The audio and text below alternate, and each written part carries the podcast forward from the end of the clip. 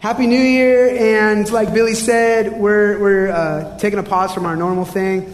And at the beginning of every year, we like to do what we call a mission update. It's kind of like family business Sunday, where we talk about some nuts and bolts stuff and uh, any important things. We look at finances, talk about any just kind of nuts and bolts things or business things pertaining to the church. And um, for some of you, you love that. For some of you, this is like most dreaded Sunday in the world. But I, I really believe that God has something for every single one of us. So if this is your church, um, please don't leave. If it's not your church, uh, I can't tell you to you know, make you stay, but we're happy you're here. I'm sorry that this is a different kind of Sunday, but you're going to learn a lot about Reality Ventura today. This is a way for us to look back at 2018 and kind of take stock and look at our missional faithfulness. Would you pray with me?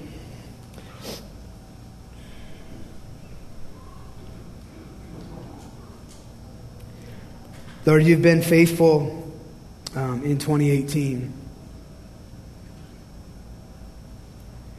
And you've been faithful for generations uh, before that. So we can count on your faithfulness to carry us through whatever 2019 might hold.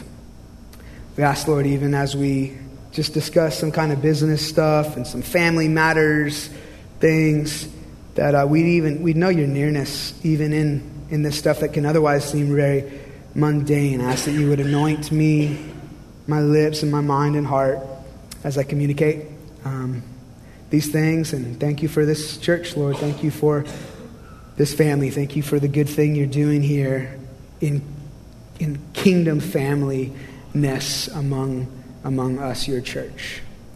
So we look to you as the Father of the kingdom, as the head of the table, so to speak, as we sit down to talk about these things. In Jesus' name, amen.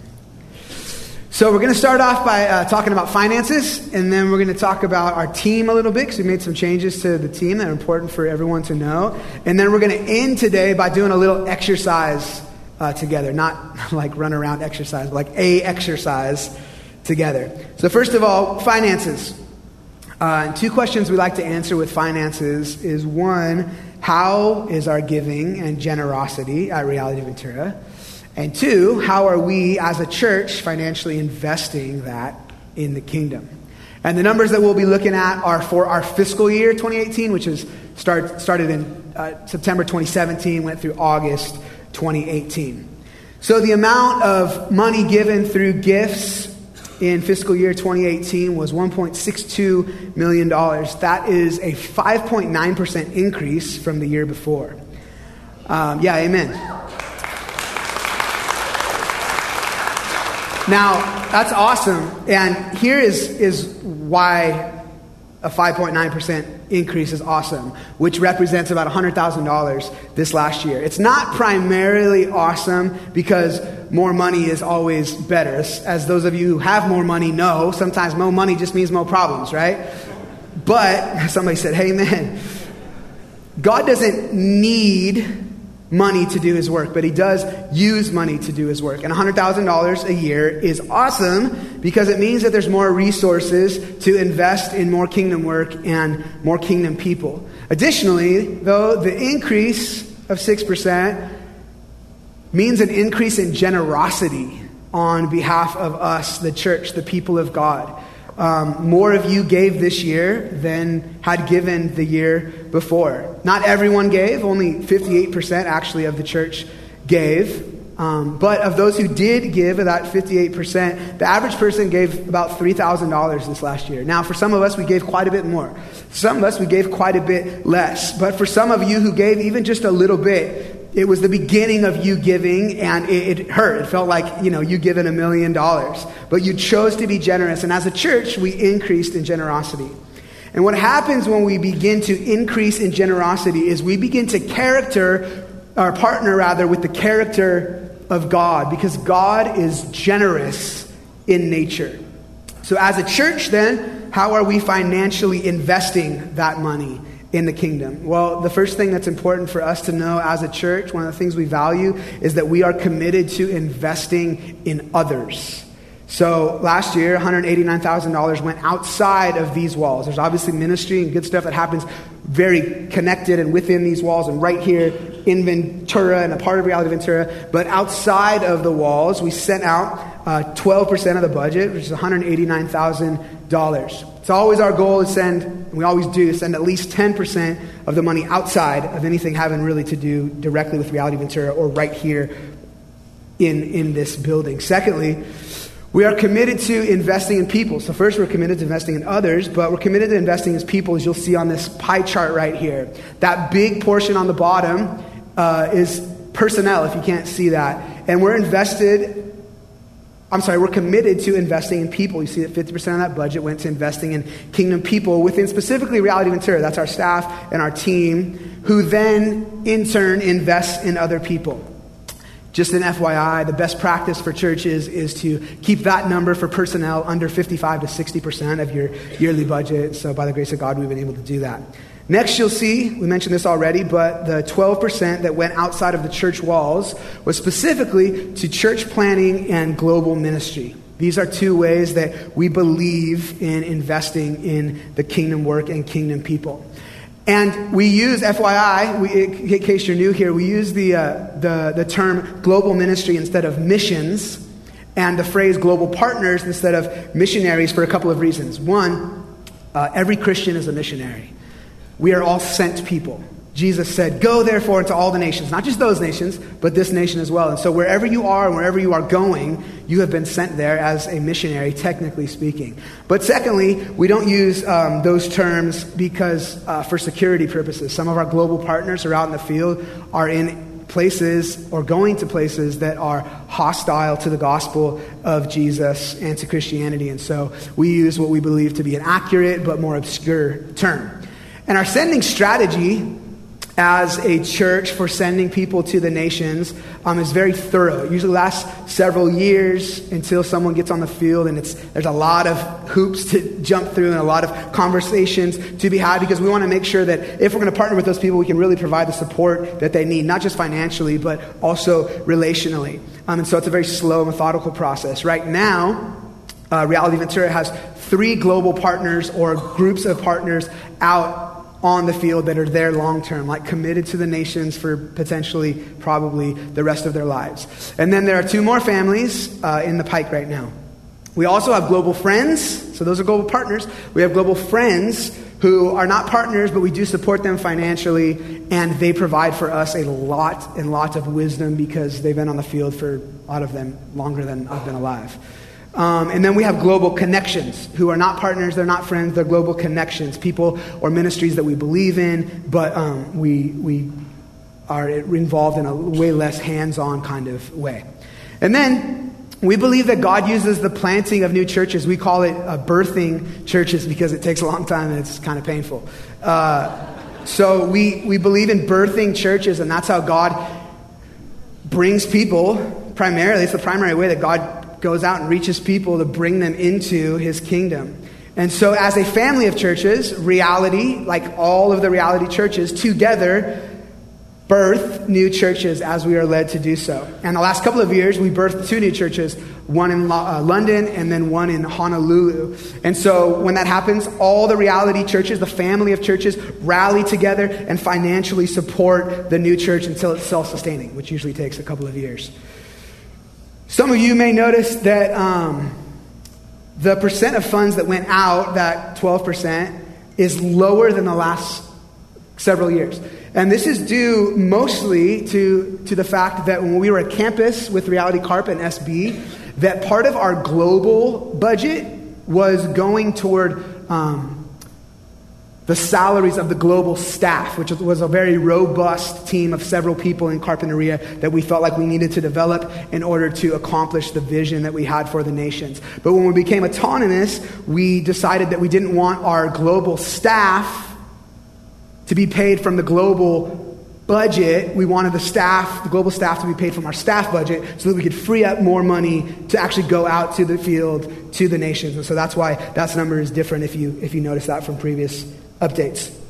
Um, and it's, it's my prayer that that number, that 12%, would increase exponentially year over year as we partner more with God's generous heart and give more that we would then, as we are giving, that we would be giving so much, there'd be so much money there that we'd be having a hard time finding enough places and enough kingdom work and enough kingdom people to invest in. That's a, that's a dream of mine and something you can join me in praying that God would really do that in us as a church.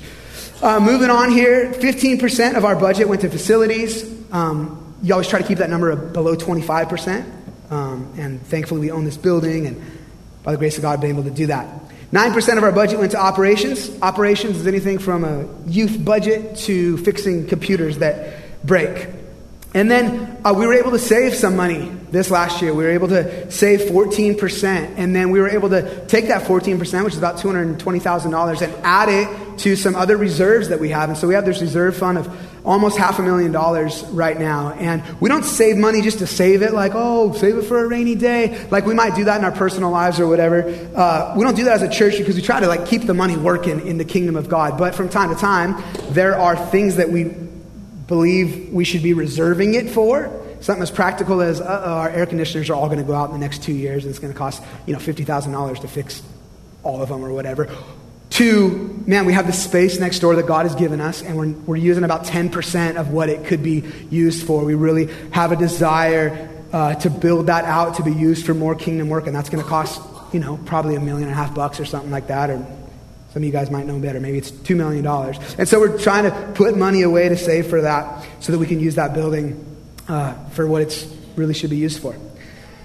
Um, before I move on from this finance thing, I, I just want to say, uh, I just want to take a moment here to say something as a brother.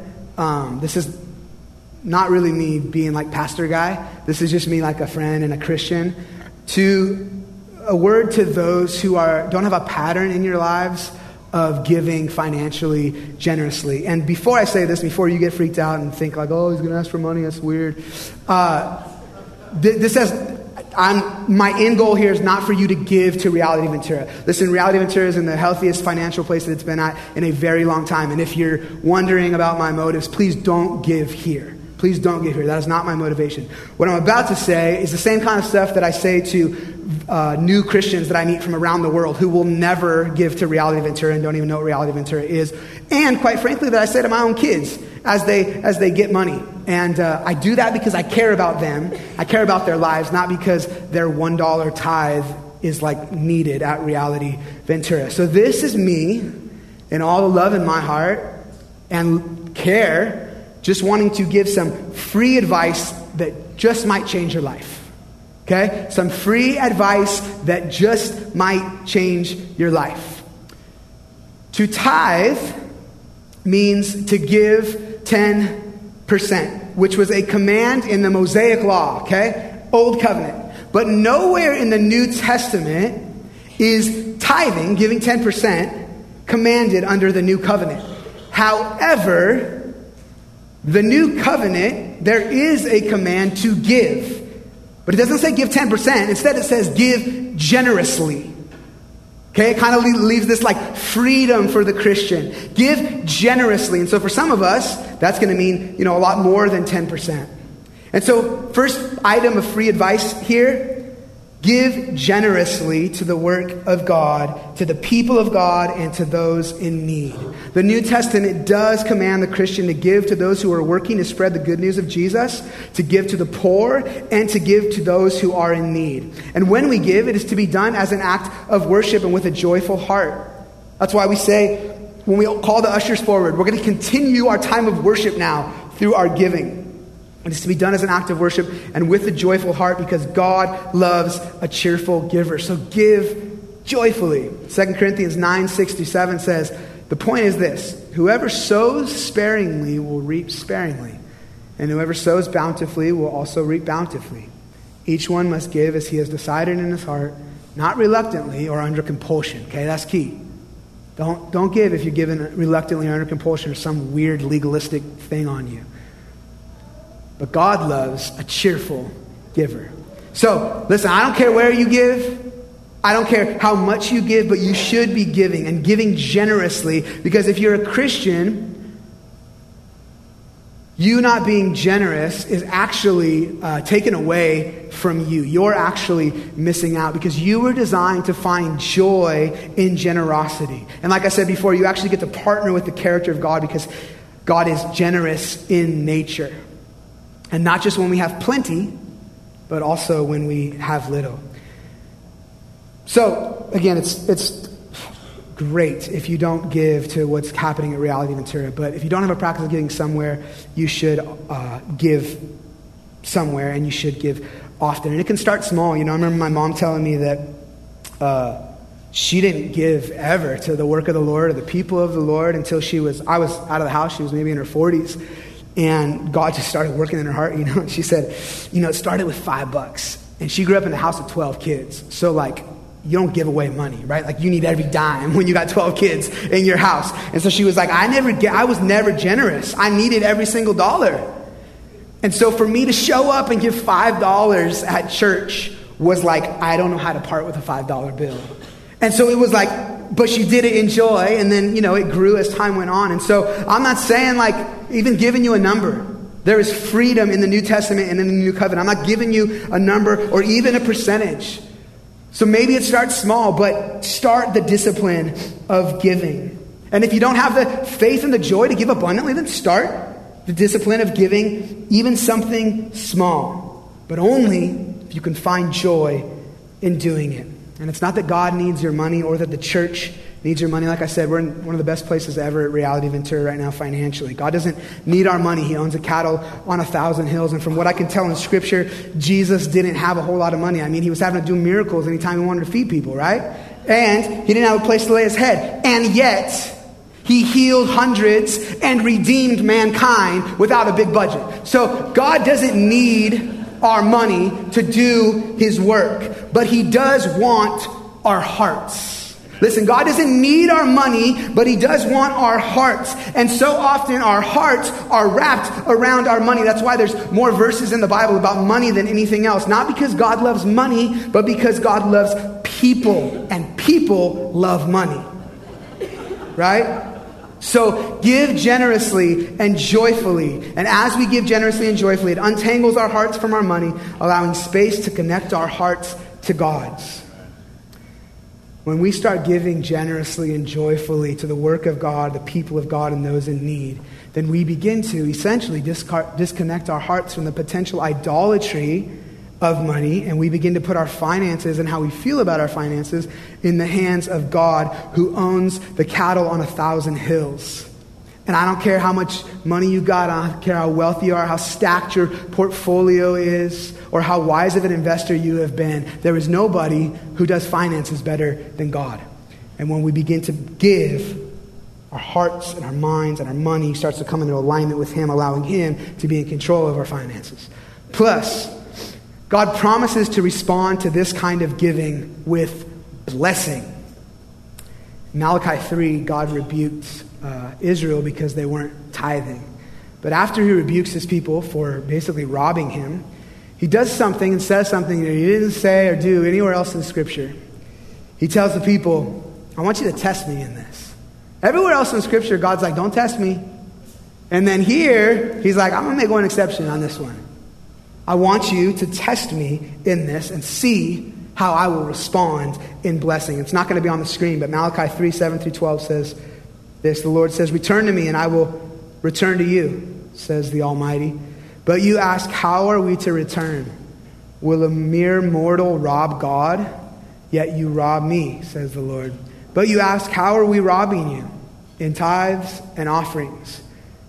You are under a curse, your whole nation, because you are robbing me.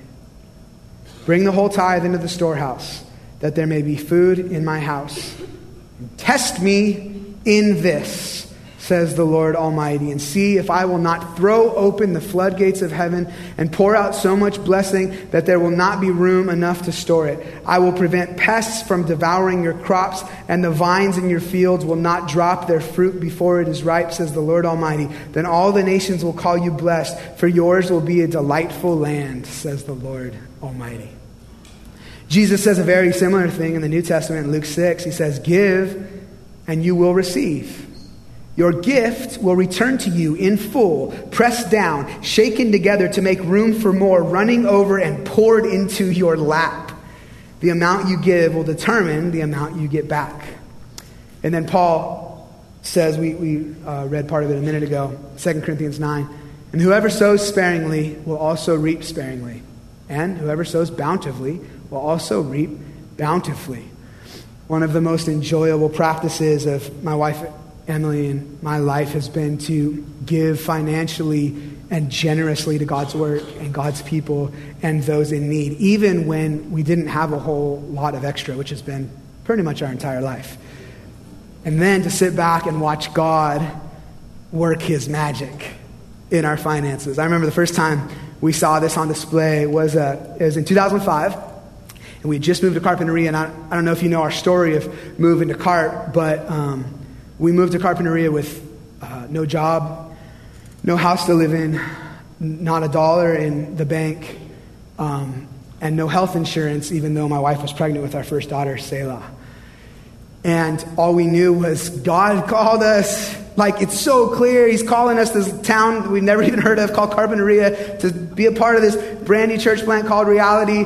And if he said that we're supposed to go, then he's going to meet our needs. And all of those other peripheral needs, God did meet. I have crazy stories about those. But I just want to talk about money for a second because a week after we moved up to Carp, we didn't know anybody, right? Nobody knew us.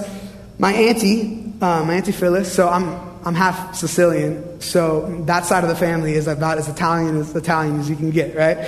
And uh, my auntie comes up. She wants to see our new place. She's about like this tall, right? and she's feisty, and uh, she, she hangs out with us, loves on us a bit, kisses us, hugs us, whatever, makes us good food. And I think she brought us meatballs and cannolis. And, uh, anyways, she's leaving, and she comes up to us, and this is like classic Italian family, right? She like kisses us, and then slaps us, and then grabs our cheek, my cheek, and she takes out a $20 bill, and she says, Now spend this on yourself, okay? And I was like, okay, you do whatever Auntie says, right? Like, you don't mess with Auntie. And then she comes to my wife, and she kisses her, slaps her, grabs her cheek, pulls out a $20 bill, and says, now you spend this on yourself, okay? And we're like, okay, Auntie. So the next day, we're at church, and uh, they pass the, the, like, tithe offering bucket or whatever. And I didn't put I didn't put anything in. You know, I, we didn't have any money, and I, I, you know, twenty bucks, dude. When you're like when you're at that point, you ain't got no job. You just, God provided a house for you. You don't have any savings. You're like, dude, this is like this is for groceries, right? This is not for the Lord. this is for groceries. And so I didn't put no money in that thing. And then uh, my wife next to me dropped something in, and I was like.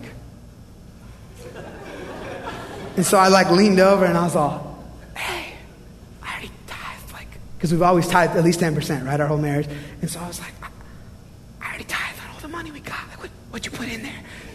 And she said, I just wanted to give the Lord everything that I had, and so I gave him that $20 bill from Auntie. And I was like, dang, my woman's spiritual, you know?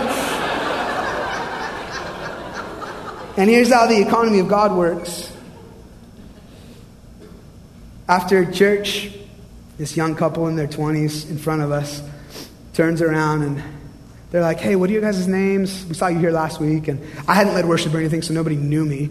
And uh, we are like, oh, Dominic and Emily. And they were like, how do you spell that? And we were like, uh, we told them, we're like, what's your last name? And, and they like wrote, you know, young couple, wrote us this $100 check. And we were like, what, who are you? Like, we don't even know you, right? 100 bucks a lot when you're first married, right?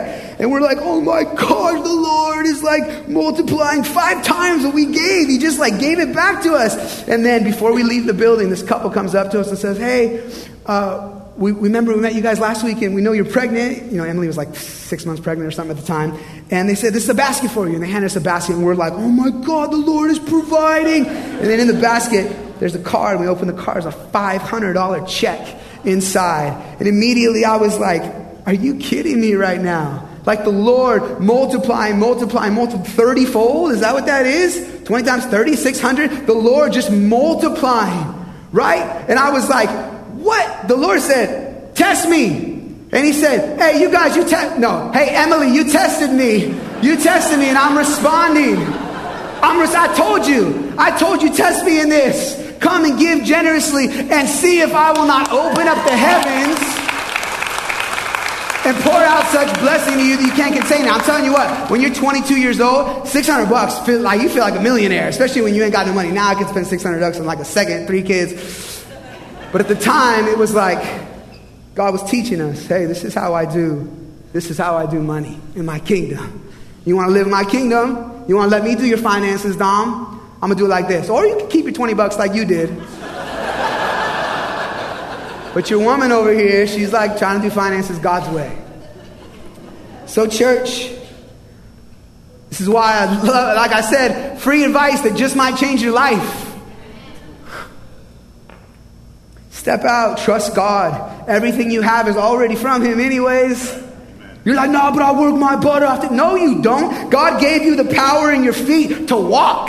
God gave you the breath in your lungs to wake up. God gave you the mind that, th- that makes you the money that you think you make on yourself. That's not from you, that's from God. God has given you everything, everything is already His. And so, you giving generously is you just partnering with what He already wants to do with what is already His. Right.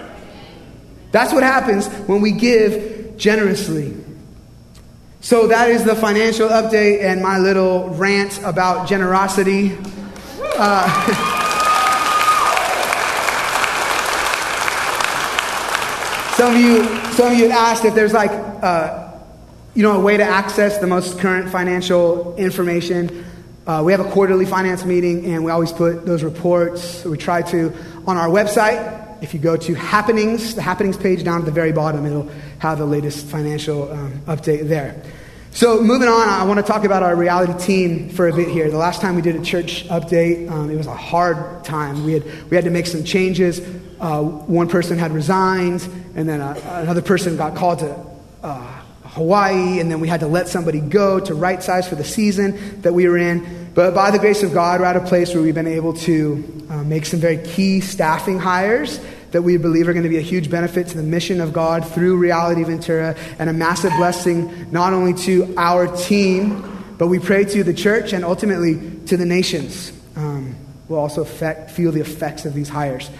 So, Briefly, I'm going to talk about the way our team is structured, but I'm not going to go into detail about this because at our last update, I went into detail. So if you have questions after I talk about our leadership structure, please go listen to the uh, March 2018 church update. I talk about it a, a lot more in depth there. But just briefly here, the way that the leadership structure works is that we believe Jesus is the senior pastor, he is the chief shepherd. Now, that is not us trying to be cute or clever or overly spiritual or to shirk responsibility by not giving somebody that title. This is what the Bible says in 1 Peter chapter 5. It is the phrase chief shepherd, perfectly translated, senior pastor. That is the title that is given to Jesus in the Bible. This is not a pastor's church, and this is not a team of pastors' church. This is Jesus' church. The church is his. He is the senior pastor, which means then that us, as under pastors, under shepherds, Look to him as the chief shepherd, the senior pastor in everything that we do and for every moment and every season of the church and every situation. You'll also notice that we um, often don't use the word pastor. We, we usually use the word elder when referring to one of us. Um, and if we happen to use the word pastor, we are always referring to one of the elders. The reason for this is because this is also what we see in the Bible. The noun pastor is actually only used for Jesus, except for one time in the Bible. But the noun elder is most often used for the people who lead and shepherd and teach. An elder is not a older successful businessman who's on an elder board at a church, although that's what a lot of our elder boards in American churches are made up of. Now, an elder can be an older successful businessman. But what we see in the Bible is that elders are those who preach and shepherd and lead the church. So, what our culture calls pastor is actually what the Bible calls elder, and so we've adopted that term uh, for that use. And the elders at Reality Ventura are myself, Billy Hunter, and Chad Amico. And the elders lead the church in all matters and then lead the rest of the team. And we do this submitted to Jesus as the senior pastor.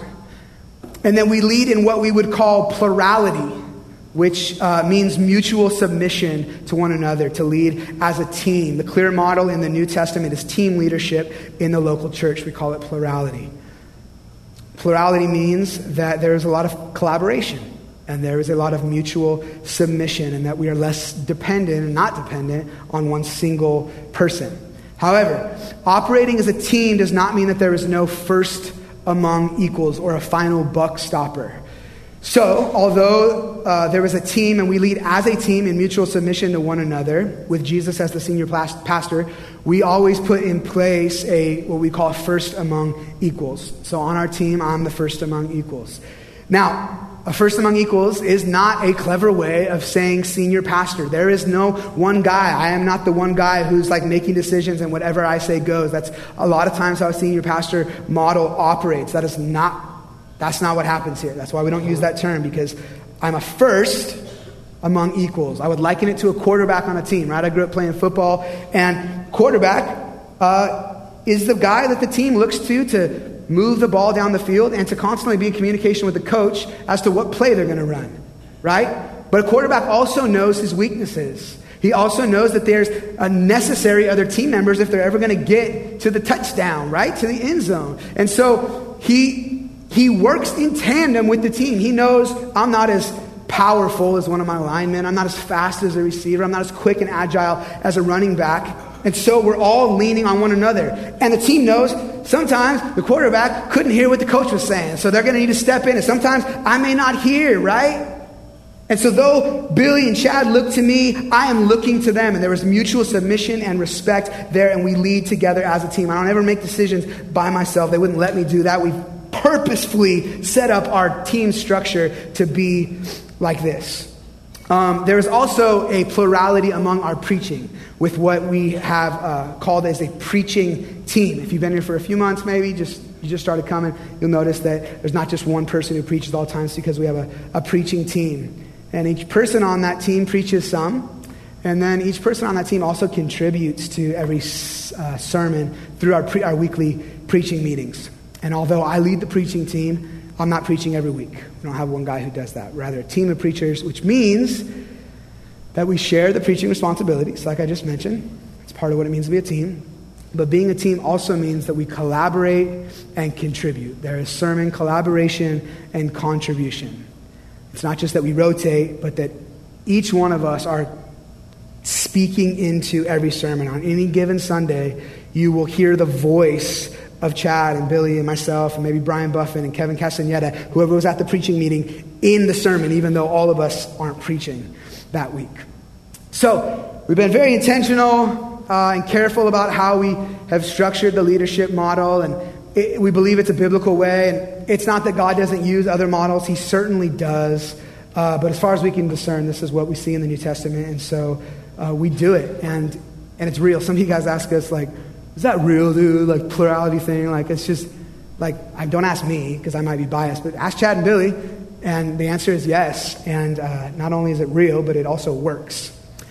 So real quickly here, I'd like to uh, introduce you to the larger Reality Ventura team by just showing some pictures and briefly saying who the people are and what they do. Um, and you can contact all these people on our Reality Ventura website. If you go to team, that'll have emails right there as well as some fun facts about each of them.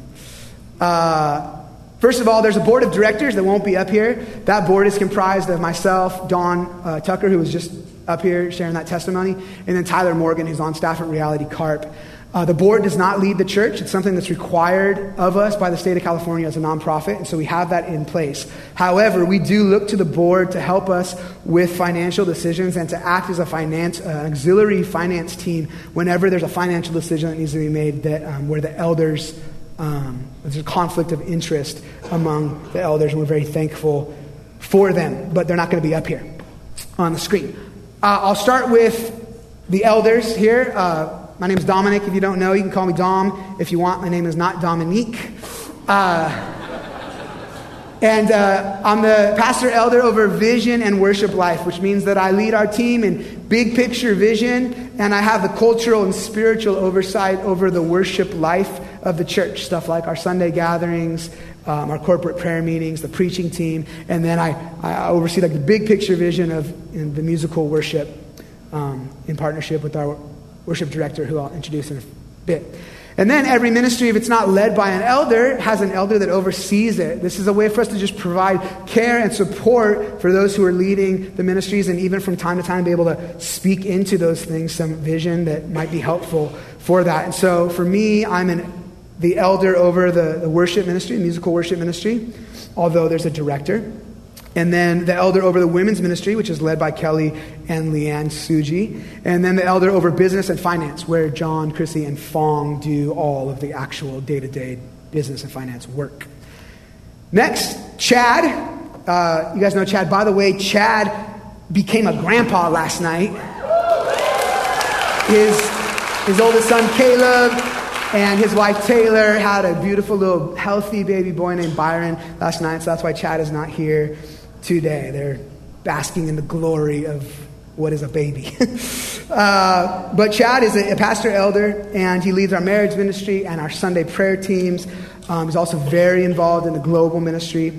Um, he's on our preaching team, and he has historically done a lot of administrative work as well and a lot of operation stuff, although that will be being lifted in the coming weeks and months as we just hired a uh, ministry operations coordinator.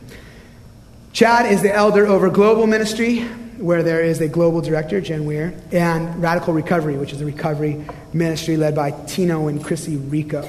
Billy is also a pastor elder, and he leads, uh, Billy was doing uh, uh, announcements. He leads men's ministry and our community groups. Um, he's also on our preaching team and preaches every month.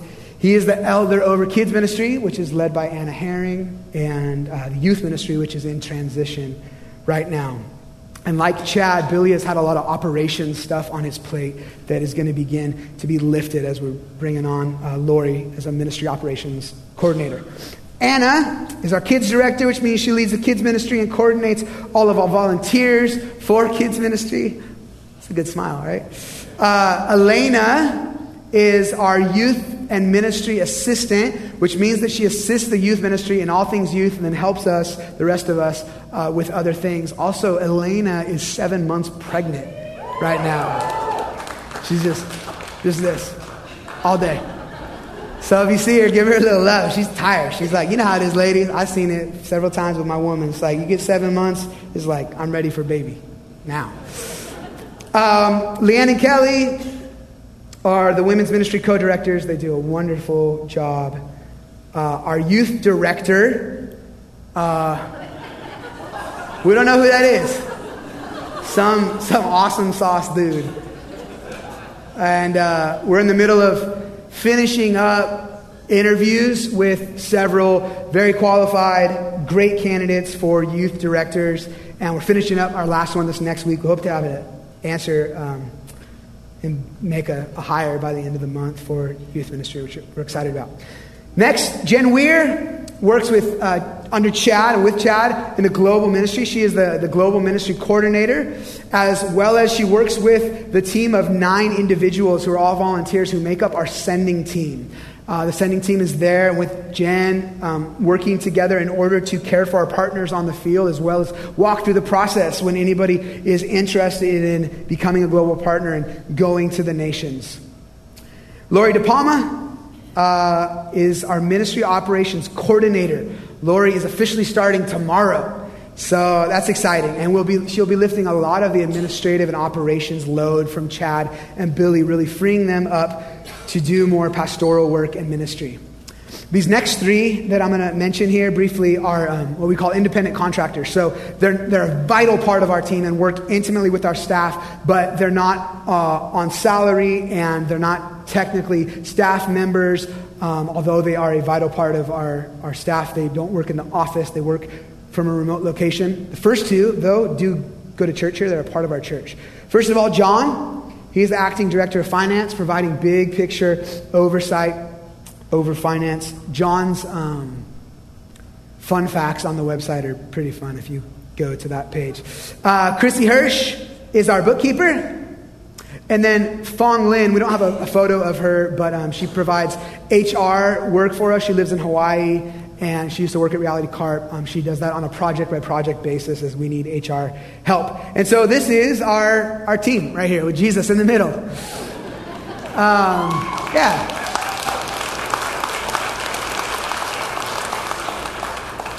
Um, now, I said we're going to do an exercise today, and you can just leave that picture up for a minute, Justin. I said we're going to do an exercise, and we'll, we'll, do that in just a few minutes. But before we do that, I wanted to um, make an important announcement about our team that relates to that little blank spot um, next between Elena and Jesus. Uh, so, uh, as, you, as you may or may not have known, there's been a need for some while for uh, a, someone to direct the worship ministry, the musical worship ministry. And I, have done what I could over the last couple of years, but quite frankly, it wasn't a part of my job description. But because I was passionate about it and had experience and had deep care for it, and such a vital part of our church, I've done what I could to care for our worship leaders and help raise them up and train them and provide love and care and familyness there. Um, but there's been a need for quite some while for somebody to really step in and, and do that. You know, we believe that worship, as we worship God, rather, that he, as we worship Him, that He manifests His presence. Okay? And when we are in His presence, that parts of heaven start to come to earth, the kingdom, right? It's the kingdom starting to manifest in people's lives, right? So then people start seeing their need for Jesus. That's what's happening when people start seeing their need for Jesus. And sinner orphans start coming home, and broken marriages start being restored, and broken lives start being restored, and hope starts being restored, and broken bodies can be healed, and miracles can happen when we're in the presence of God. Musical worship is a key value of our church because we value the presence of God. And God is enthroned upon the praises of his people. When the Bible speaks of praise, it speaks specifically of worship through song. That's what the Bible's talking about. Whenever it says praise, it's talking about singing, worshiping God through song. And God inhabits, lives among, manifests his presence when his people worship through song. And so we want to be faithful we want to be faithful with what we have in front of us with the worship ministry because we see what it does. We see the effects of it, not to mention that it is good and fulfilling and life giving for the soul. I don't know if you guys realize it, but we are abundantly blessed as a church in the worship ministry. Okay, like I, I've done ministry at over 100 churches around the world. I've seen dozens and dozens of people leading worship, and there's some anointed people out there, but I'm telling you guys, the team of worship leaders that we have here at our church is not just gifted, like you can learn gifting, right? But they are anointed. They're anointed by God. And there's like a team of them. Usually at a church this size, there's one guy or gal who's hopefully gifted and pray to God, they're also anointed. Right? There's one usually. Here there is a several. There is several anointed worship leaders. That's the grace of God. And so we want to be faithful with that, what we have in front of us. But we also want to lay the groundwork for what is coming, because I believe it's just the beginning of what God wants to do in that. So there's been a need for quite some time now for someone to step in and, and direct that ministry. And I'm going to be honest with you guys. Um, the idea of that was a little scary for me because I've been leading worship for 20 years. And uh, it's really dear and near to my heart. And so this pra- process has been like a big deal for me. And before we bring this person up on stage, which we're going to do in just a minute, introduce you to him, I need you guys to know something. I need you to know, church, that I believe in this guy.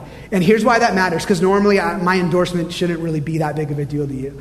But here's why that matters that I believe in this guy, because since 1997, I have led worship or music every single week of my life, okay, for the better part of 20 years, which means that unfortunately, I am terribly picky about worship leaders and have a terribly high standard, and that I see every possible flaw when somebody else is leading worship. Which means then that I can be okay being in the room when someone else is leading, but very rarely happy when someone else is leading. I'll tell you what, you guys, I am often happy in this room with all of our worship leaders.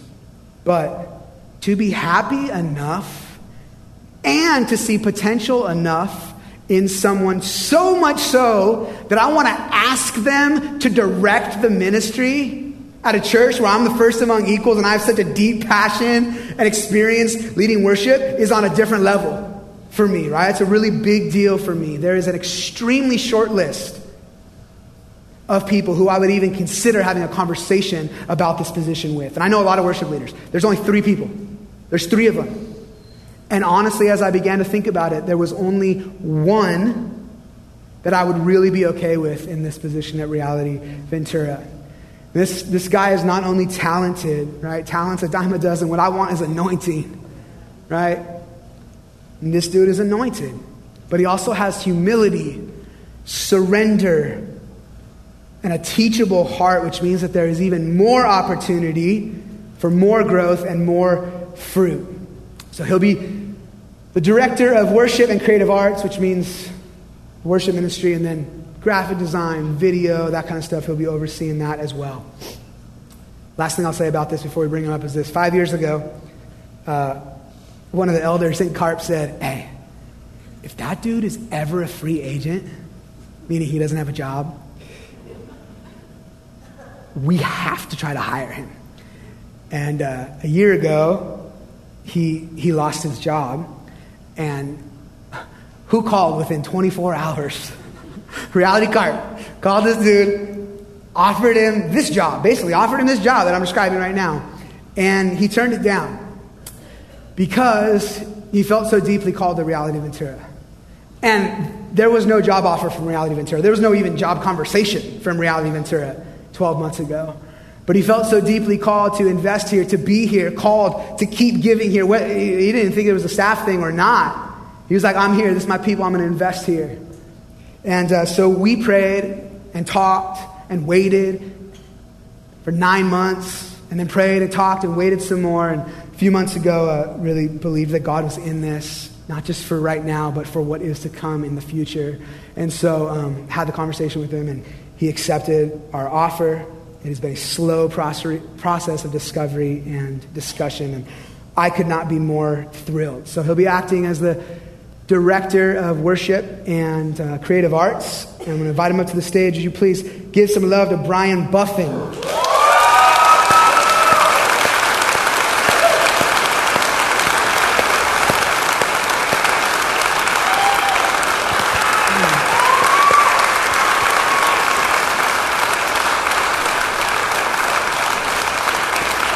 So, you, you know Brian, you've seen him lead worship, he leads worship uh, at least a couple of times a month. And listen, don't, we don't usually go so long on the introduction, right? Like that was a, that was a pretty good introduction, right, for somebody?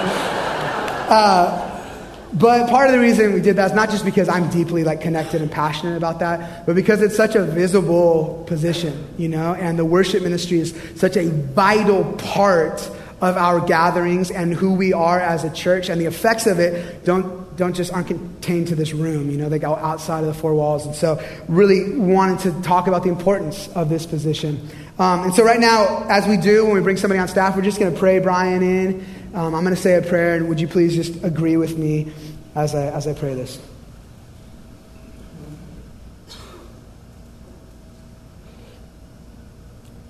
Lord, I'm so deeply uh, just like satisfied and pleased with, with you bringing Brian and uh, like highlighting him to us over the last couple of years. So thankful for that, Lord. And we as a church are thankful for music and musical worship. You use music as a deep tool to do deep work in our hearts in our bodies, even in the spiritual realm. You see, you drive out demons with, as people sing. I mean, Lord, this is a deep part of who we are as a church and as, as children of God. Thank you for the gift of worshiping through song. And we thank you for what you have done and will continue to do in our times of worshiping you through song in this church and in this room. Thank you for how that will affect our communities and our families and the nations. And we believe that uh, you've called Brian for such a time as this. We believe he is the, the right guy. Really do believe that, Lord, so much. I'm so thankful for that. Really believe he's the right guy for this time. And so I ask in faith that you would give him everything he needs for this season all the wisdom, all the anointing, all the insight, all of the power, and all of the humility to do what you've called him to do. Keep his heart big and his head small, Lord. Thank you for what you're doing, what you will continue to do. We look forward to how you will use him, our other worship leaders and musicians, and musical worship through this church, Reality Ventura. In Jesus' name, amen.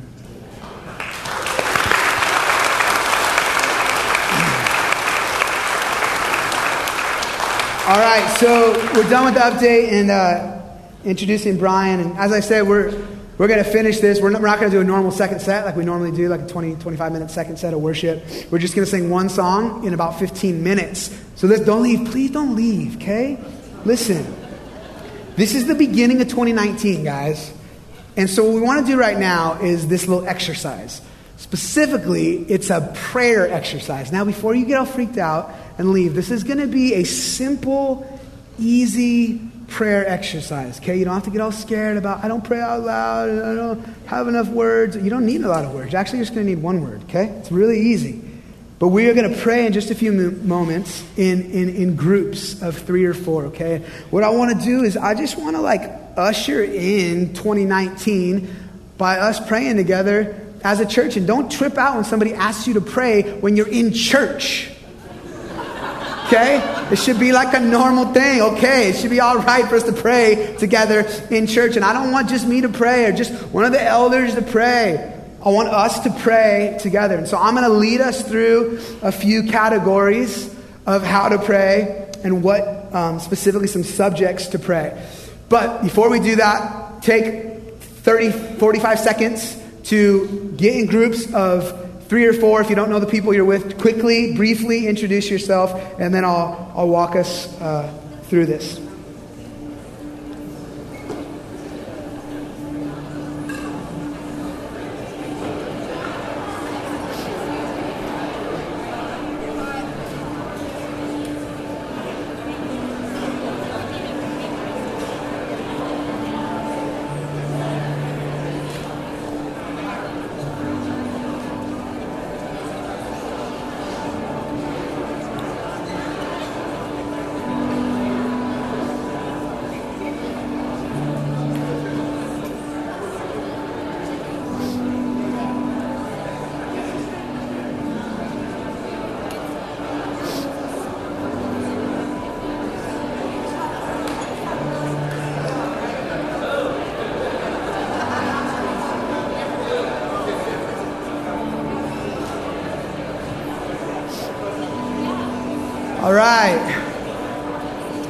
Should be introduced by now. So here's what we're going to do, guys. Uh, we're going to start with praise. We're going to start with thanking God, looking back at 2018. Right? This is the first Sunday of 2019. So we're looking back at 2018, and we are going to start with praise. Enter the courts of God with thanksgiving. Okay? But here's how we're going to do it. We are going to find one word that represents something or somebody that we are thankful for. Okay, one word, this is a discipline. This is going to be a good discipline, which means you're going to have to maybe sit with it and wait on it for a few moments. Maybe sit in silence, which is awkward for a lot of us to do, but it's good and right and okay to do that. And so, I'm going to have us ask for one word that represents something or somebody we're thankful for in a few different categories. So, for instance, I might say, okay, under the category of family, what is one word that I am thankful for in regards to my family? It represents something or somebody in my family. And it might just be grace, right? Or it might be forgiveness, or it might be the name of a person. It might be like my wife. Okay? And then I'll, I'll walk us through uh, a few different categories. Does that make sense? Yeah? Okay, cool. So let's just t- start by taking a moment here and just turning our eyes of our hearts toward, toward God and um, just quiet our hearts for a second. You can shut your eyes if you want.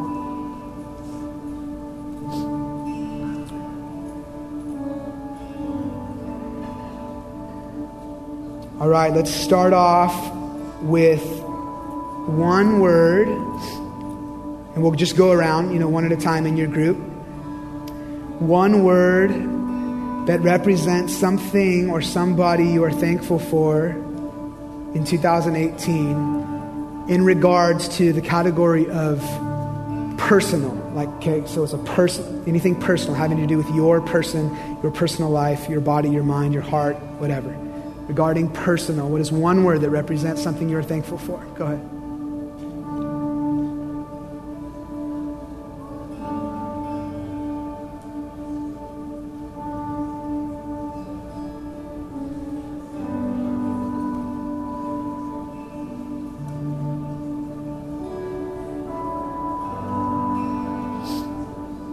It could be a phrase if one word is too difficult.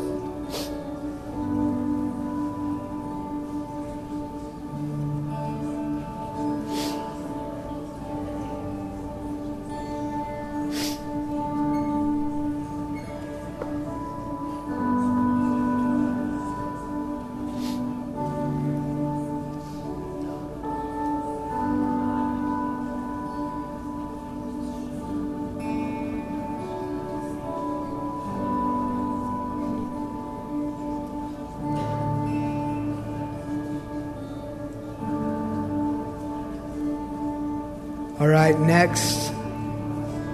Let's think about one word and then we'll speak it out loud one at a time in your groups that represents something or somebody you are thankful for in 2018 under the umbrella of family.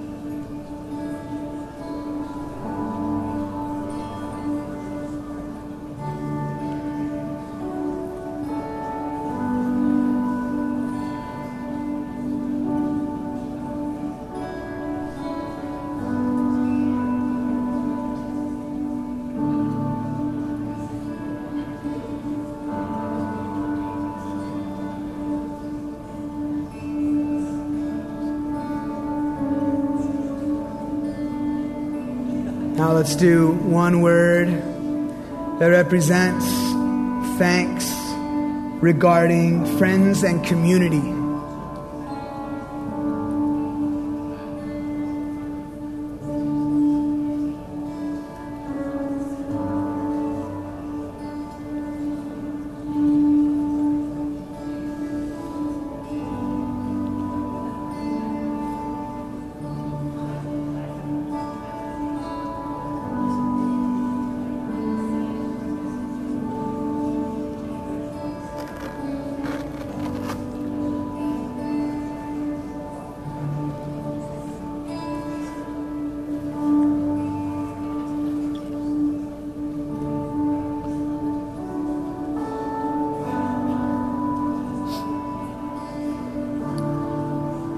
All right, now let's let's do one word that represents someone or something we are thankful for about or in our church.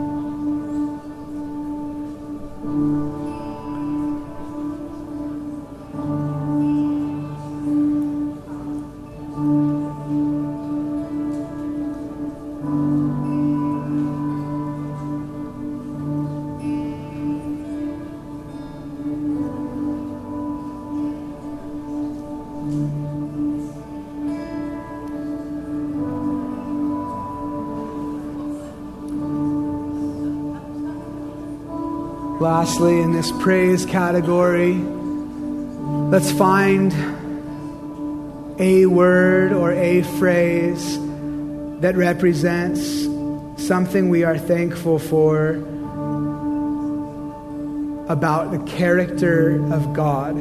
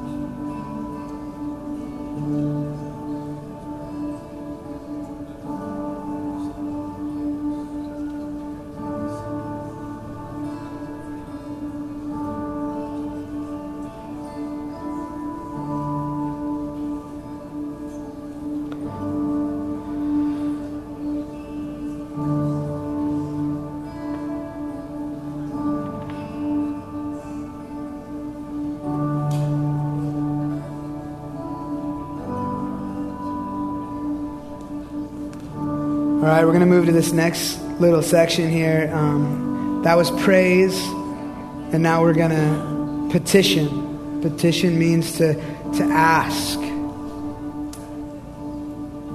Jesus said sometimes, You have not because you ask not. Um, so we're going to come up with one word that represents a request. Something as we look to 2019. Lord, would you do this? Maybe it's this week, maybe it's this month, maybe it's this year.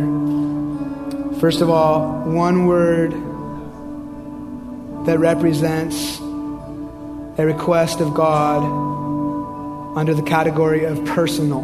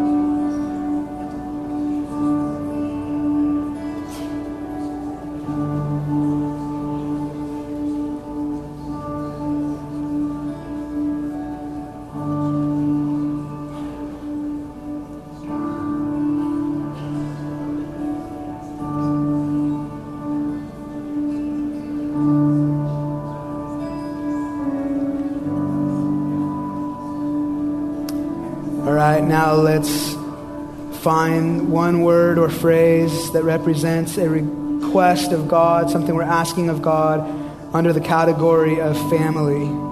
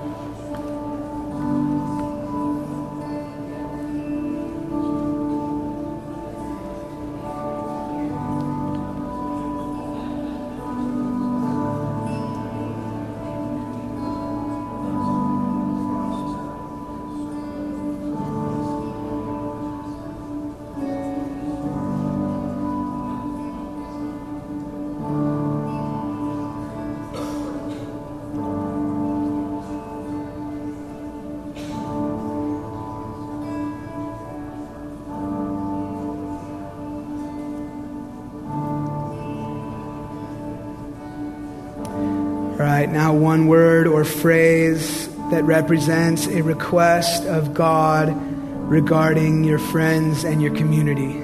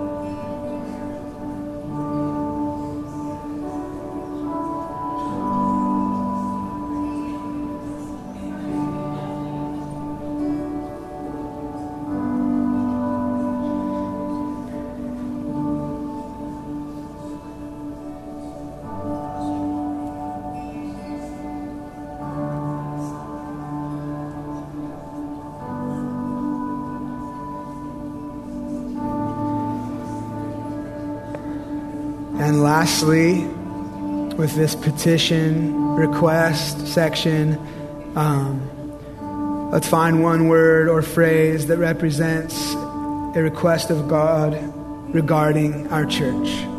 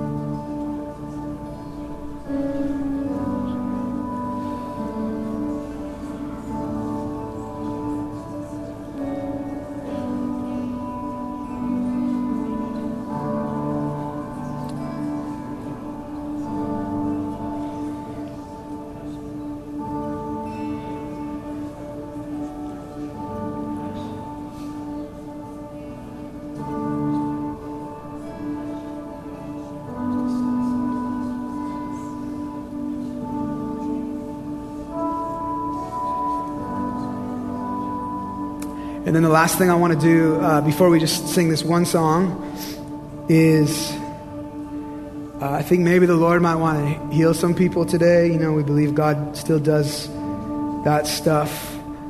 In Exodus uh, 15, he said to his people, I am the Lord, your healer. God's the same yesterday, today, and forever.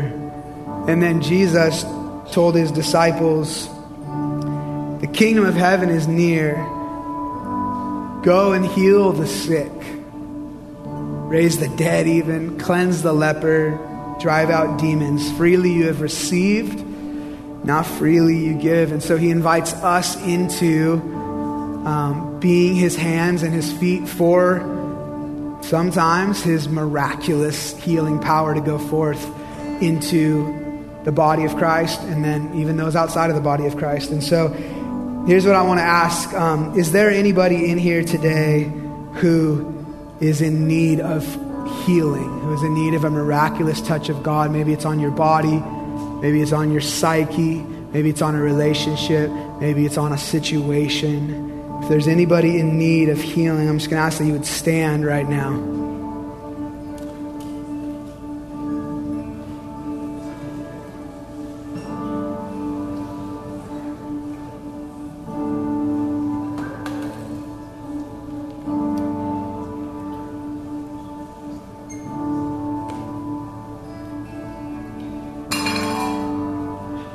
If you're not standing, um, just take a look around and find someone who is standing around you. And uh, we want to gather around those people. So get up, get out of your chair, go ahead and gather around them. Ask them if it's okay, if you can put a hand on their shoulder, on their back.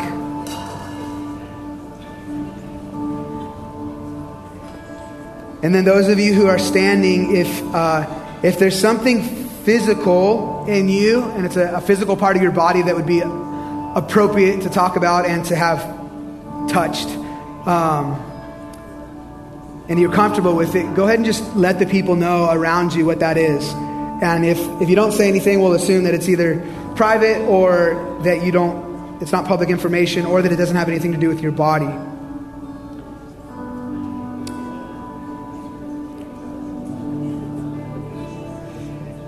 And then those around, as long as it's appropriate, uh, if it's somewhere physical on their body, maybe a head or a shoulder or a back or a foot or a knee, a mind, uh, maybe just ask them if, if you can put your hand on them. It's what we see in the Bible. It's the laying on of hands. Sometimes God brings us healing through that specific laying on of hands or specific part of the body. So go ahead and just ask them if that's okay if you place a hand there. And I'm going to pray now, one prayer for all of us. Uh, it's not the prayer or the faith or the prayer of faith that heals the sick. It is the healer that we put our faith in and that we pray to, and that we pray with a prayer of faith to, who brings the healing. And so I'm going to pray, and if you're laying hands on someone around you, and if you're having hands laid on you, just agree with me as I pray this. Two or more are gathered and they agree. Uh, they have that thing for which they ask as long as it is in accordance with the will of God. And so, Lord, I'm asking now that you would just come in power. Lord, you're the healer. It's what you do, it's who you are. I am the Lord, your healer, you said. And so I'm just asking that you would come right now in power and that you would do it. And as you heal people, as you heal people right now, that you would save people through the healing, through that guy's healing, through that woman's healing, that people around them in their sphere would see the healing and would begin to praise God and give their lives over to you, putting their faith in you, Jesus. Jesus, you taught us to pray that the kingdom would come to earth just as it is in heaven. And so here's what I want to ask, Lord. I just want to do what you said. I want to pray right now that the kingdom of heaven would manifest itself and that the king of the kingdom, you would manifest yourself in every single one of these people standing and in their lives and in their situations in their bodies, in their minds. In the kingdom of heaven, there is no sickness, and so we're asking that sickness would be gone. In the kingdom of heaven, there is no disease, and so we're asking that disease would leave. In the kingdom of heaven, there is no pain. In the kingdom of heaven, there's no depression. In the kingdom of heaven, there's no anxiety. There is no fear in the kingdom of heaven. There is no distress in the kingdom of heaven. There is no division in the kingdom of heaven. There is no broken marriages. There is no dishonoring. There's no betrayal. There is no deep emotional wounds. There is no broken bodies. There is no death in the kingdom of heaven. There is no despair. There is no shame in the kingdom of heaven. There is no condemnation in the kingdom of heaven. There is no divorce in the kingdom of heaven. And Jesus, you said, pray for the kingdom to come like it is in heaven. And so we're asking, Lord, that just like the kingdom is in heaven right now, where all that stuff I just mentioned is gone, and where there is joy, and there is life, and there is grace, and there is satisfaction, and there is abundance, and there is wealth, and there is healing, and there is wholeness, and there is joy, and there is happiness, and there is smiles, and there is a lightness, and there is freedom where there is light and there is grace and there is love. We're asking that your kingdom would come and manifest itself, and that you, the King of the kingdom, would come and manifest your presence and your power and all that you are in every single one of these lives. We ask, Lord, that you would do it for your glory, for your fame. This is who you are, Lord for your purpose, and then in turn for our good. If you feel led to continue to pray during this next song for that person you're laying hands on, go ahead and do so. Otherwise, we're going to sing now. Let it be, Lord.